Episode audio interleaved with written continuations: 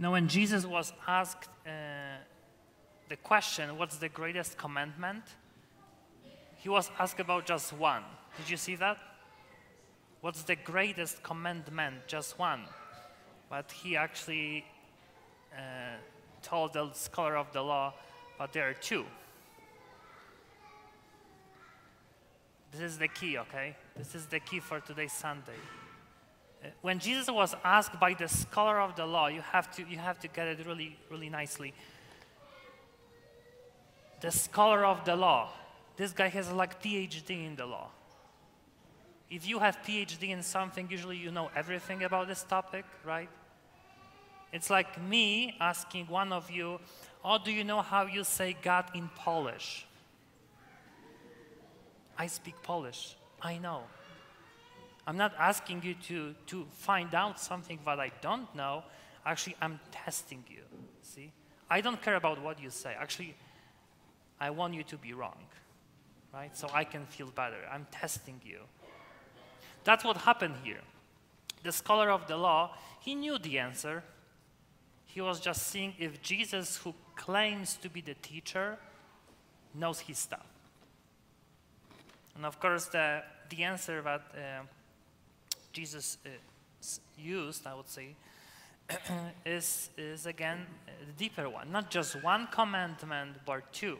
They are two.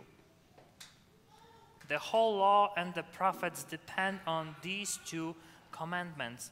Uh, you may know this already, but in the Old Testament, uh, we don't have just two or ten commandments. We have 613 commandments, right? That's a lot. So I think it's pretty good deal for us Catholics just to have 10. And still people complain. That's way too many. I'm like, really? Do you want to do uh, 600 commandments? No. Yeah, so it's good to be Catholic. Uh, but it's not about the rules, like Jesus says, it's about the, the first one. Love God, okay? Love God. You shall love the Lord your God with all your heart, with all your soul, and with all your mind. And then, of course, uh, the, the, uh, the love of your neighbor uh, follows. Why? Because if we don't have the first one, if I don't love God, then fulfilling all the other rules, even as Catholic, is pretty difficult. Uh, let's use the basic one Sunday, right? One of the precepts, five precepts of the church says that if you are Catholic, you must be here. That's not an option, even. So thank you for coming. Uh, my hope is that you are here not because I have to be here, I want to be here. Why? Because I love the Lord. That's the point. If you want to fulfill the rules, including Sunday obligation or holiday of obligation, like FYI, this Wednesday, All Saints, if you are Catholic, you must be here on Wednesday, okay? Or Tuesday evening, Vigil Mass works too. Choose one and come. Not because you have to, you have to, but it, you want to be here. You love the Lord, okay? It's like for those of you who are married, uh, like if I told you you have to love your spouse, you would be like, that's obvious. Actually, I, you don't have to force me to do it, right? I, I married this woman, so I'm, I'm stuck with her for the rest of my life. Not because, oh, I have to. No, I love her, right? You see, if there is love, fulfilling the commandments, whatever they are, it just happens. It just happens. Now, the second one, which Jesus mentioned, is of course the love of your neighbor. Yes, you can love people if you love God. You cannot reverse it. You cannot love people and hate God. That's it cannot just it can't happen. It just cannot. Everything starts with the love of the Lord right? If you want to be a good Christian, not just even Catholic Christian, it starts with the love of God. And then all the rules and commandments and whatnot, It, it just happens. St. Paul says, not in today's second reading, but in one of other letters, he says that for those who love, there are no rules. Because you just do it. Right? You just do it. So the, the scholar of the law, the Pharisee, who was asking the question, uh, I think he didn't like the answer because these guys were actually what you are not supposed to be fulfilling the rules just for the sake of or fulfilling them. They didn't love God. And so they hated people. Jesus told them so many times, guys, you put so many obstacles or burdens on their shoulders, and, but you cannot even touch it with your finger. Because you don't love God. If you loved God, you would recognize me, right? Jesus so many times told them, I am uh, the Messiah, and of course they didn't, they didn't get it. But again, that's the, that's the key here. If I love God, I will be able to love people, and I will able to fulfill all the requirements, right? Not because I have to, not because I, I really do love, uh, love God. Now, how can we, how can we do the second part, loving people, our neighbors? Um, it's difficult, I'm not going to lie. It's difficult. Uh, specifically, those who don't really share your uh, world point of view. So we don't talk about like Catholic who likes Catholics, okay? That's, that's kind of easy. What if you are Catholic or Christian and they are like non believers?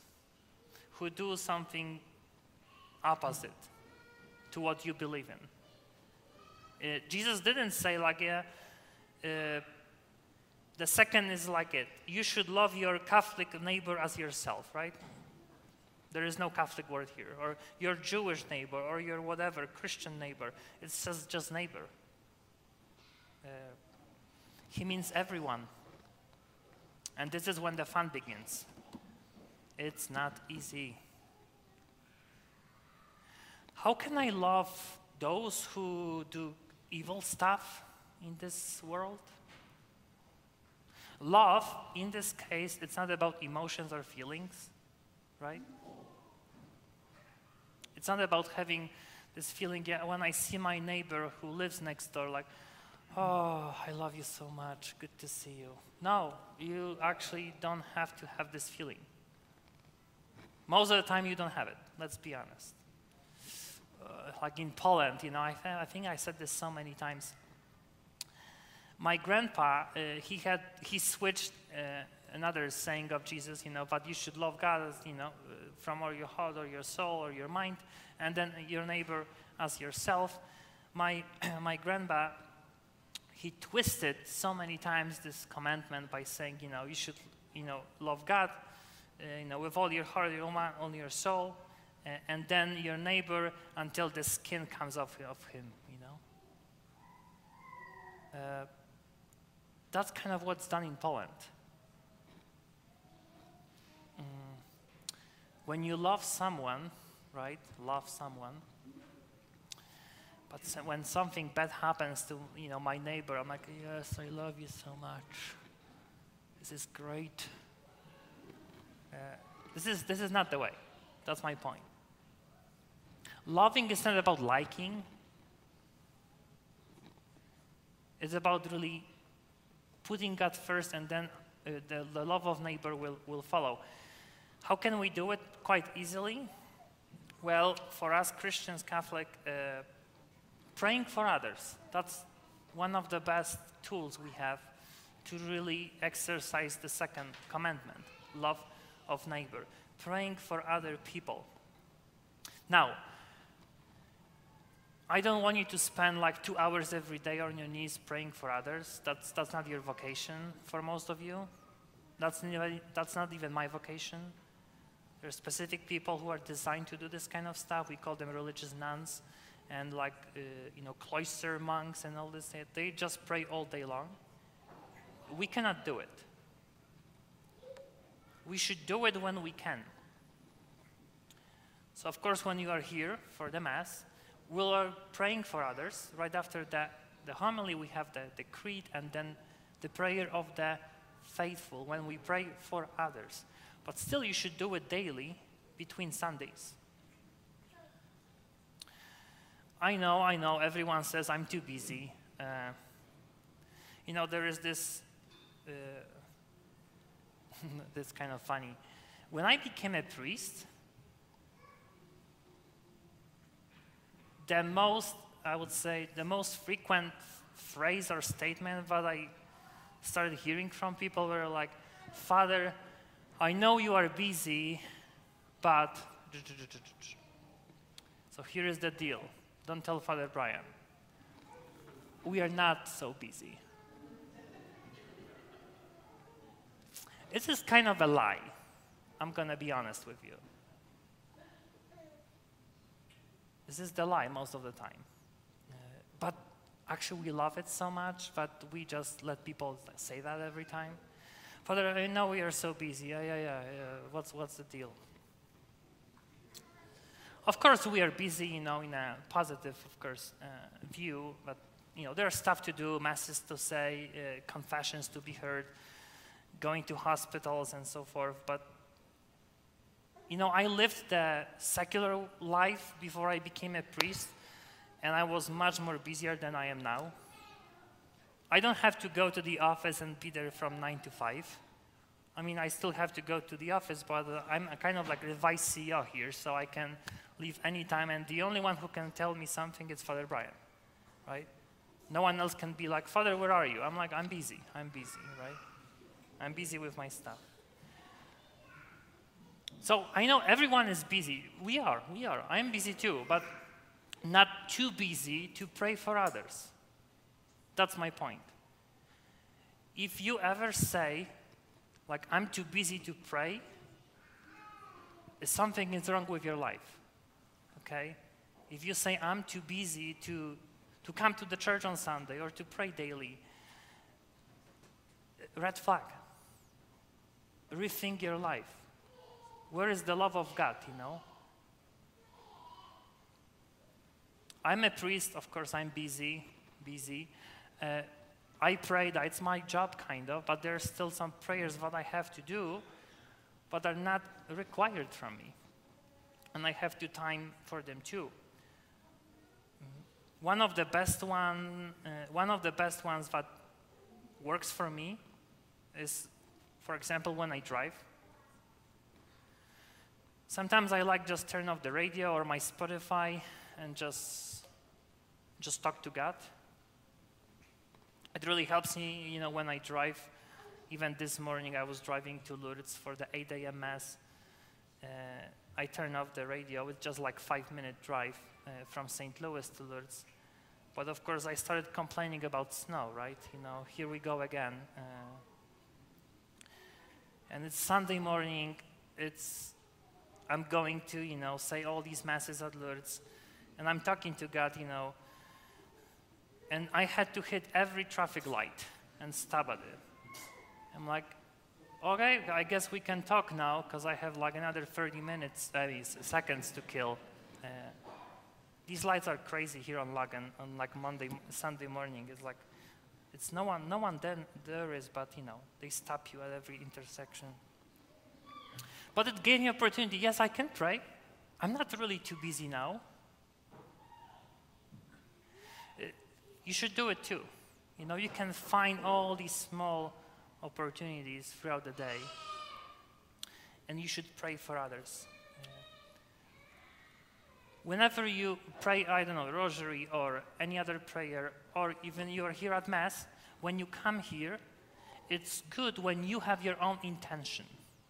Okay, there is a mass intention that I'm going to tell you right before Eucharistic prayer. That's mine. But each one of you should have one too. Like pray for someone who is sick, maybe someone who have you know who has passed away, uh, someone who is struggling with something in life. It's always good for you to have an intention too. Right? Because this is not just mine sacrifice, but yours too, right? I'm going to say that. Pray, brethren, that my sacrifice and yours may be acceptable by God. Right? Pray for other people. This is how you exercise the love of God, because you pray to God for others. Two in one. That's a good deal. And Mass is the highest level of, of this kind of prayer. When we pray to God for others.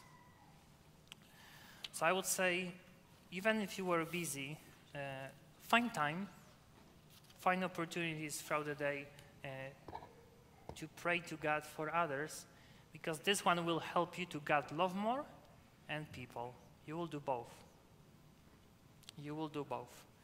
Uh, if you do it, then even, as I said, following all the other rules, like Sunday obligation, going to the confession, uh, praying daily, it will just happen. Because if you love God, that's what gives you strength to do uh, the other stuff. Mm.